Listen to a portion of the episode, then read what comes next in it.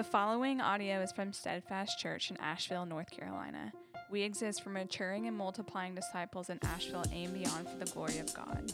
For more resources from Steadfast Church or to partner with us on mission, visit steadfastavl.org.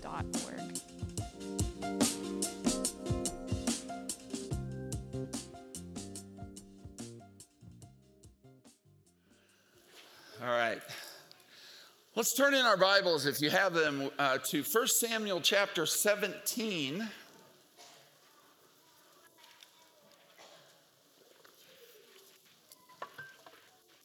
We're continuing our series here on the life of David. Last week we kicked that off talking about how David was anointed to be the future king.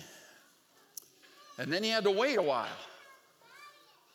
And uh, today we're going to pick up what, what has been called his first real um, life changing event. And uh, we're really going to cover the entire chapter, but I'm not going to read all of the chapter. I invite you to do that on your own. Uh, we're going to highlight some parts, but I will begin by reading uh, the first 17, ver- uh, the first 11 verses, rather. So let's uh, Let's look at uh, 1 Samuel 17, and then I'll pray for us. Now, the Philistines gathered their armies for battle, and they were gathered at Socoh, which belongs to Judah, and encamped between Socoh and Azekah in Ephes Dammim. And Saul, I often wonder if, if like when they're doing their battle plans if they have as much trouble pronouncing the words as we do. Okay. Uh, verse 2 And Saul and the men of Israel were gathered and encamped in the valley of Elah and drew up the line of battle against the Philistines.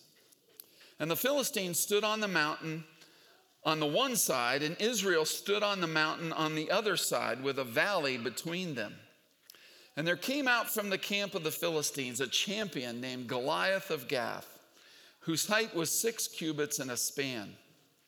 He had a helmet of bronze on his head, and he was armed with a coat of mail, and the, whale, the weight of the coat was 5,000 shekels of bronze. And he had bronze armor on his legs, and a javelin of bronze slung between his shoulders. The shaft of his spear was like a weaver's beam, and his spear's head weighed 600 shekels of iron. And the shield bearer went before him. He stood and shouted to the ranks of Israel, Why have you come out to draw up for battle? Am I not a Philistine? And are you not servants of Saul? Choose a man for yourselves and let him come down to me. If he is able to fight with me and kill me, then we will be your servants. But if I prevail against him and kill him, then you shall be our servants and serve us. And the Philistine said, I defy the ranks of Israel this day. Give me a man that we may fight together. When Saul and all Israel heard these words of the Philistine, they were dismayed and greatly afraid. This is God's word. Let's pray. Father, I just pray that you would, um, you would be with us in this time to uh, through your Holy Spirit to illumine us, to bring the Word of God uh, powerfully into our hearts. I pray, Lord, that as, as our children today hear the Word of the Lord, that it would bear fruit in their lives 30 fold, 60 fold, 100 fold. May that also be true for each child of God who is here today and each person who is um, maybe considering Jesus Christ for the first time. I pray this in Jesus' name. Amen. All right, we begin this story, which I think most of us are quite familiar with. In fact, it could be said that really all of our culture, in a sense, knows the David and Goliath story. It's, it's part of our vernacular that we, when we, when we have a, um, say, a Cinderella team in, the, in March Madness during the NCAA basketball tournament, and there's, a, there's this underdog that takes out a powerful team. We call that a real David and Goliath story. Um, so it's part of our vernacular. It's something that, that we know, but there's a, there's a very important part uh, of this story that we often don't get, and that's just how it pictures for us Jesus Christ and his work. And that's, that's what I want to highlight today. So I have three points, um, and uh, the first one is when God abandons. And we just kind of read that here, but I want to set up uh, the situation uh, first. If you if you have your Bible, just look up a little bit or back into into chapter 16. Now, when when Brian talked last week, after the anointing of David, the final word there was that the Holy Spirit of God rushed upon David. Now, in chapter 16, verse 14, the very next verse, it says, Now the Spirit of the Lord departed from Saul and a harmful spirit from the Lord tormented him. Now, this sets up for us what's going to be part of the narrative from here on out. That the Holy Spirit has abandoned Saul, but has come upon David. And so we're going to see the difference that that, that, that makes. This, this is the first battle after this rejection of the Lord. And they line up for battle, and Goliath comes forth, and, and as a representative of the people uh, of the army of the Philistines, he calls forth a champion to come and fight with him. This is going to be a representative battle. This would be as if Last, last year during the Super Bowl, the Eagles and the Chiefs, if, if Patrick Mahomes and Jalen Hurts decided to settle the Super Bowl by playing a game against each other in Madden. Okay? One's gonna represent the Chiefs, one's gonna re- represent the Eagles. Same thing happens here. This is a representative battle. And it tells us that this happened uh, later in the passage, it mentions that this has gone on, this challenge that Goliath has made happens for 40 days. Now, 40 in the Bible is an important number. When Noah built the ark and God set out to, to destroy mankind, except for those who were on the boat, it rained for 40 days. When Jesus went into the wilderness uh, to fast before, he, before being tempted by Satan, he fasted for 40 days. The Israelites were in the, the wilderness for 40 years. 40 is a, is a complete time, and it's really a time of testing. And in this case, for 40 days, Goliath comes forth and he offers this challenge and he disparages the armies of Israel they fail the test. The question is do they really trust God? They should know their history.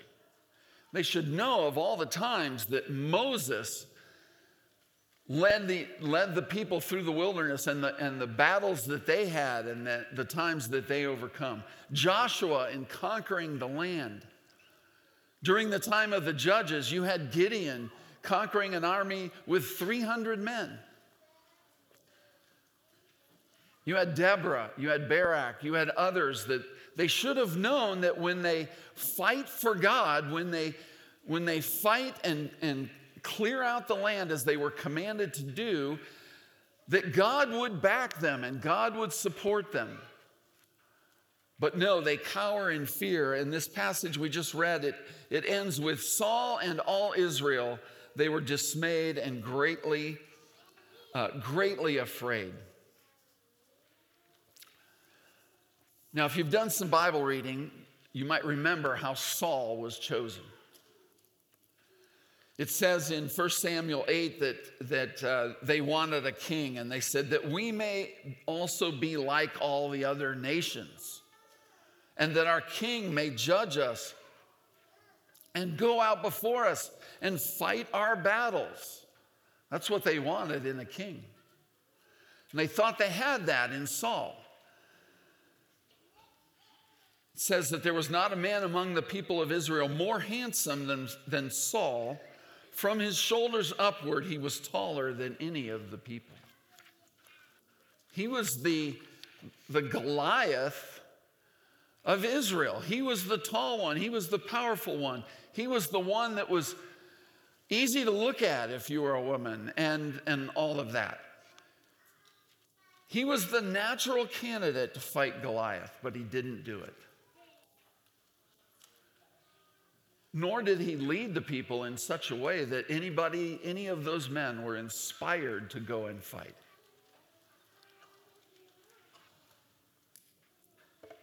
Now, as Saul is abandoned by the Lord, he's, he's lost that power. And he doesn't even think in this moment to seek God.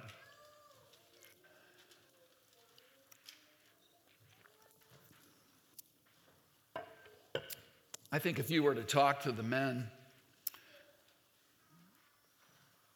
none of them would deny God. None of them would deny that, that Yahweh was the true God, but they just didn't seek him out. They're living as if their God is not greater than the Philistines. And this representative battle, by the way, is really comes down to a battle between the gods. The thinking was whichever God was strongest would help either Goliath or Israel's champion to win. But when God abandons a king, a people, they are left powerless. They are left afraid. They are left cowering in fear. And I wonder sometimes do we live do we live sometimes as if we don't really believe our God is greater? Do we face the things that we face as if as if God is just not even there, so we don't even call upon him? When God abandons. Now, our second point here is when God anoints. David comes onto the scene. David is still a young shepherd boy. He's not of fighting age, so he's not with the army. Um, in fact, he was probably pretty young. Uh, as we heard last week, he was the youngest of eight brothers. Uh, this passage mentions the three oldest brothers who are with the, the soldiers. You had to be 20. So let's do some math. How, how young does that make David at this point? Pretty young. In verse 12, it says, Now David was the son of, a, of an Ephrathite of Bethlehem in Judah named Jesse, who had eight sons. In the days of Saul, the man was already old and advanced, excuse me, advanced in years. Now, we already know this, right? This was part of the passage last week, introducing who who David was and, um, and, and who his lineage was. But, but here it's being repeated because the covenant had been made with David that he would be king. He was anointed as king. So we're reintroducing the character at this point. And David was sent from his, um, from his fields where he was shepherding the sheep and sent with food to take to his brothers and to the commander as well. Now, as David makes that journey, not too far from Bethlehem, he had no idea what this day would bring. He had no idea that, that it would be, as one commentator said, the defining challenge of his life he comes and he leaves the, the provisions with the, the quartermaster, so to speak. Then he rushes and, and greets his brother, uh, who kind of disparagingly puts him down, like, What are you doing here? Uh, who did you leave with your tiny uh, flock of sheep? And, uh, and at that point, Goliath comes out again and offers the challenge. And David says, uh, David is told what the king will do to the man who will conquer Goliath. He will basically be given wealth, be given the daughter of the king as a bride, which means he would become royalty, and his family would live for free, no taxes. And even after David is told this, if you look in verse 26, he says this And David said to the men who stood by him, What shall be done for the man who kills this Philistine and takes away the pro- uh, reproach from Israel? For who is this uncircumcised Philistine that he should defy the armies of the living God? I find it interesting that David asked that question what will be done for the man after he's already been told what will be done for the man? And I think it's the idea that, that he sees Goliath and he sees God behind him, the power of God, and he's, it, it's, a, it's a king's ransom that this person is due to receive. And David is like, wait a minute, what did you say would be done? It's almost like it's too much. Like, this is just a little thing. And you're going to give a person all of that? Now, notice David's words where he says, Who is this uncircumcised Philistine that he should define, defy the armies of the living God? David comes onto the scene and he sees this battle theologically. He sees it for what it is a battle between competing gods. Up to this point, it's been a godless narrative. Saul is not considering God, the army is not considering God, but David considers God. And because and, and, and this is the difference between being abandoned by the Holy Spirit and being anointed to be the next king. David, yeah, he is a runt. He is a young guy. He's, he's probably short, but he's an anointed runt.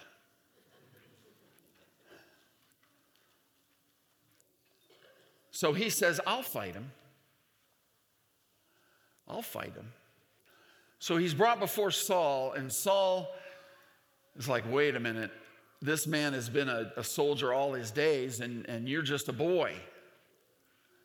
And he says, Well, I've been out in the pasture. And when a bear came to threaten my flock, I killed it. When a lion came, I killed it. So, as Brian talked about last week, God is preparing David out there in the wilderness, out there in the, in the pasture with the flock. God is preparing him. Now look down to verse 36 and 37. They, they try to put some armor, they try to put Saul's armor on this little boy. You can imagine. And he says, No, this doesn't work. So in verse 36, David says this Your servant has struck down both lions and bears, and this uncircumcised Philistine shall be like one of them, for he has defied the armies of the living God. And David said, The Lord who delivered me from the paw of the lion and from the paw of the bear will deliver me from the hand of this Philistine. And Saul said to David, Go, and the Lord be with you. When God anoints, he equips. David is, is equipped to do this. And not only from the standpoint of whatever skills he has, he has mastered as a shepherd of the sheep, practicing with his sling, uh, hitting rocks, and, and then when the time comes, taking care of bears and lions and things like that. He is now ready, not only from a standpoint of skills, but he knows that God is with him. He knows that God will hand over this Philistine. He keeps saying it that way as if it's like, this Philistine is nothing. And my God will, will make him like those lions and those, uh, those other animals. David understands that his life is lived before God. We use that, that phrase in Latin, coram deo, before the face of God or in the presence of God. Do we consider that our life is before God, that He sees, He cares, He equips, and when He anoints, there is nothing that can stand against God's person. If you're thinking today about great needs that you might have, any distress that you may be going through and comfort that you need in that distress, any steadfastness if, you, if, if you're in the midst of tragedy, if you need power over sin, if there's this, this nagging sin, this besetting sin that just you can't seem to overcome, do you know God is with you? And do you call upon the name of the Lord to conquer? And that leads us to the, the third point here when God conquers. I want to direct you to verse 38. David goes out, he takes five smooth stones, and Goliath is just kind of laughing at the whole thing. And David says this, verse 38 Your servant, oh no, wait, I'm in the wrong. I'm sorry, verse, uh, uh my notes are typed wrong. Verse 45, here we go. Uh, verse 45. Then David said to the Philistine, you come to me with a sword and with a spear and with a javelin, but I come to you in the name of the Lord of hosts, the God of the armies of Israel, whom you have defied. This day the Lord will deliver you into my hand, and I will strike you down and cut off your head. And I will give the dead bodies of the host of, of the host of the Philistines this day to the birds of the air and to the wild beasts of the earth, that all the earth may know that there is a God in Israel, and that all this assembly may know that the Lord saves not with sword and spear, for the battle is the Lord's, and he will give you into our hand. Now, these are strong words that mean nothing unless God is behind David unless God is equipping and anointing and upholding him in the midst of this. Now, the, these words really um, serve as an illustration. In fact, this whole story serves as an illustration of the principle that we saw last week, where man looks at the outward appearance, but God looks at the heart. And David here is saying, You come to me with sword and spear and shield and, and if you remember back when we read the first part, there was quite a description of, of Saul's armaments. You come to me, but I come to you in the name of the Lord.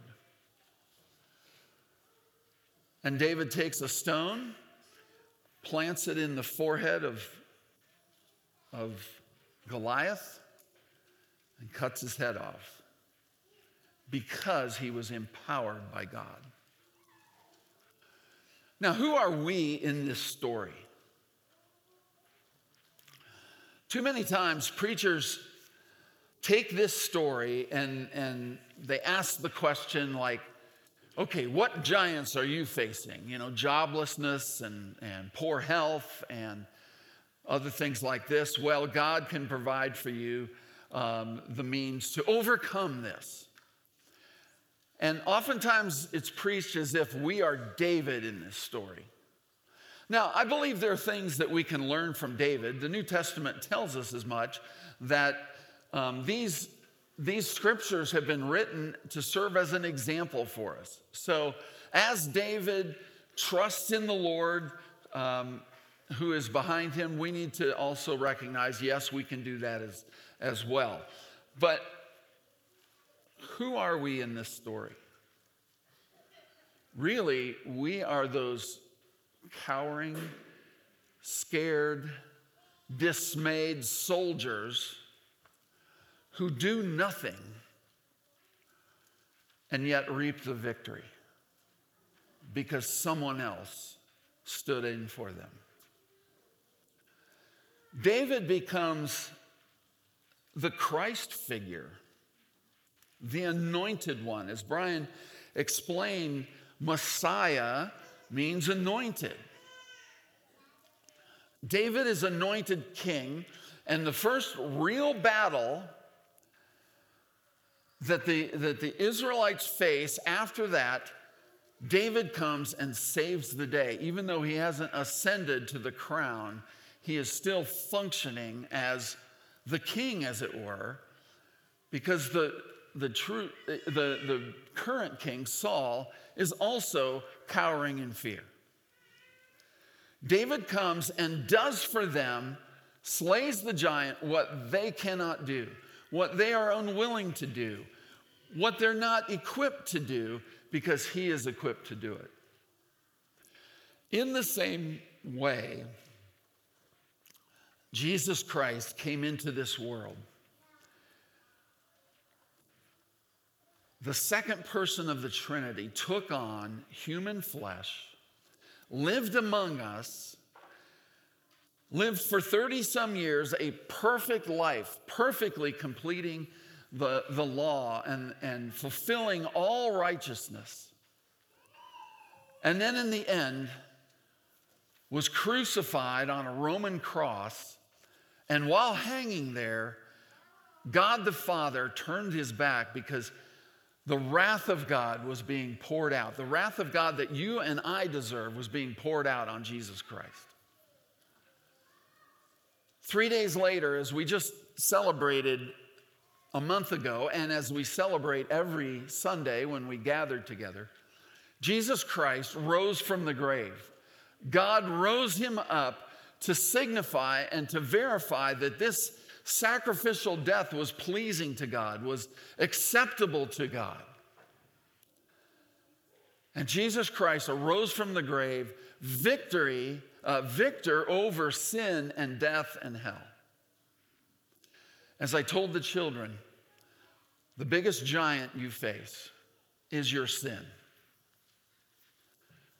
And you can't kill it. No matter how hard you try, you're not going to hit that target. Jesus Christ came and did it for us.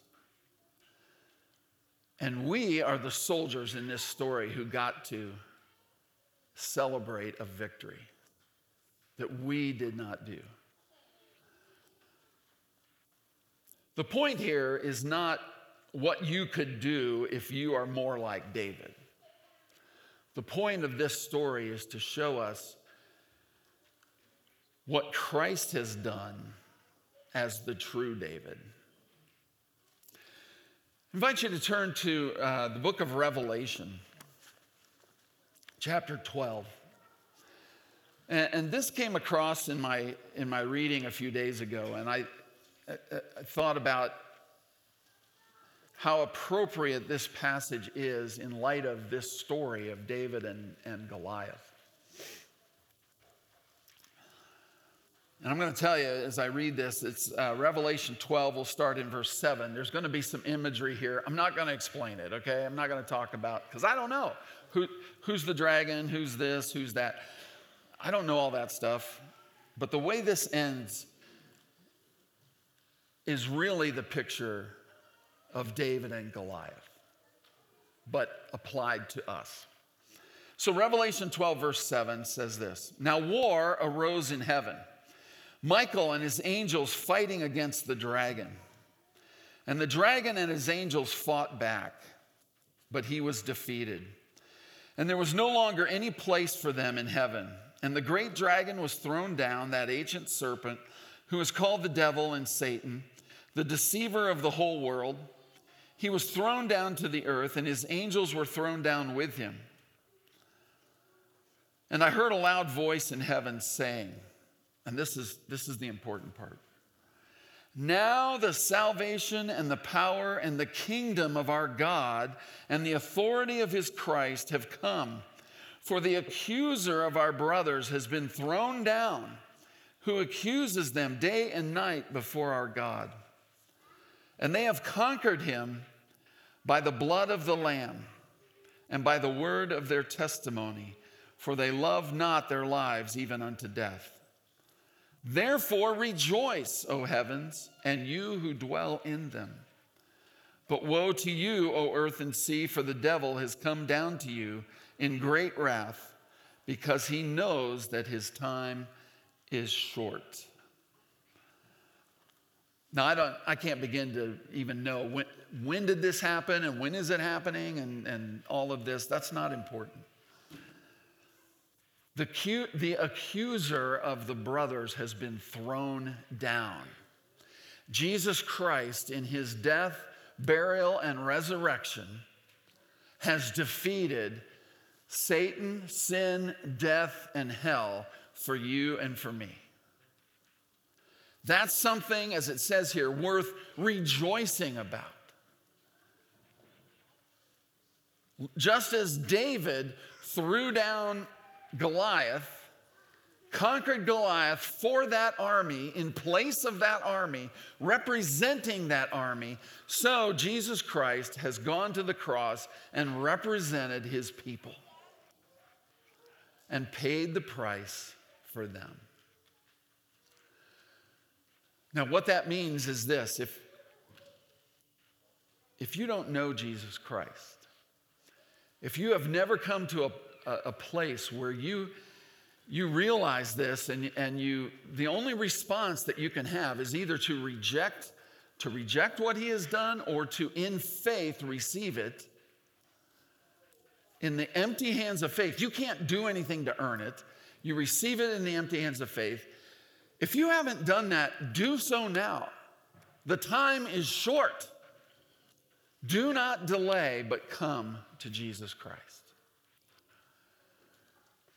for those of us who have done that and are now united to Jesus Christ, who are now in Christ, we know that because, because that greatest of all enemies, the accuser, has been thrown down, that nothing we face even measures up to that. Romans 8 says, if God did not spare his own son, but gave him up for us all, how will he also not give us all things together with him? What we have in Jesus Christ is greater than sin, greater than death, greater than hell, and anything you face today is under that. Now, I, am not trying to throw out a, a, a wealth and prosperity kind of teaching. I recognize that some of us are going to, um, you know, face extreme difficulty, tragedy. Some of us are going to die in pain. Some of us are going to uh, perhaps be martyred there are people all across this world that die for their faith. But in that, they conquered by the blood of the Lamb and the word of their testimony. And so I want to encourage you today as you, as you think about this, whatever you're facing, Jesus Christ is far greater than anything life can give you and anything that death can take away. I want you to hold on to that today. Let's pray together. Heavenly Father, we thank you for this, this word that we have. I thank you that Jesus Christ is the risen conqueror. That we rejoice in this, that we, uh, even in our suffering, we rejoice in hope. Lord, I pray that as we um, come to this time of response, that you would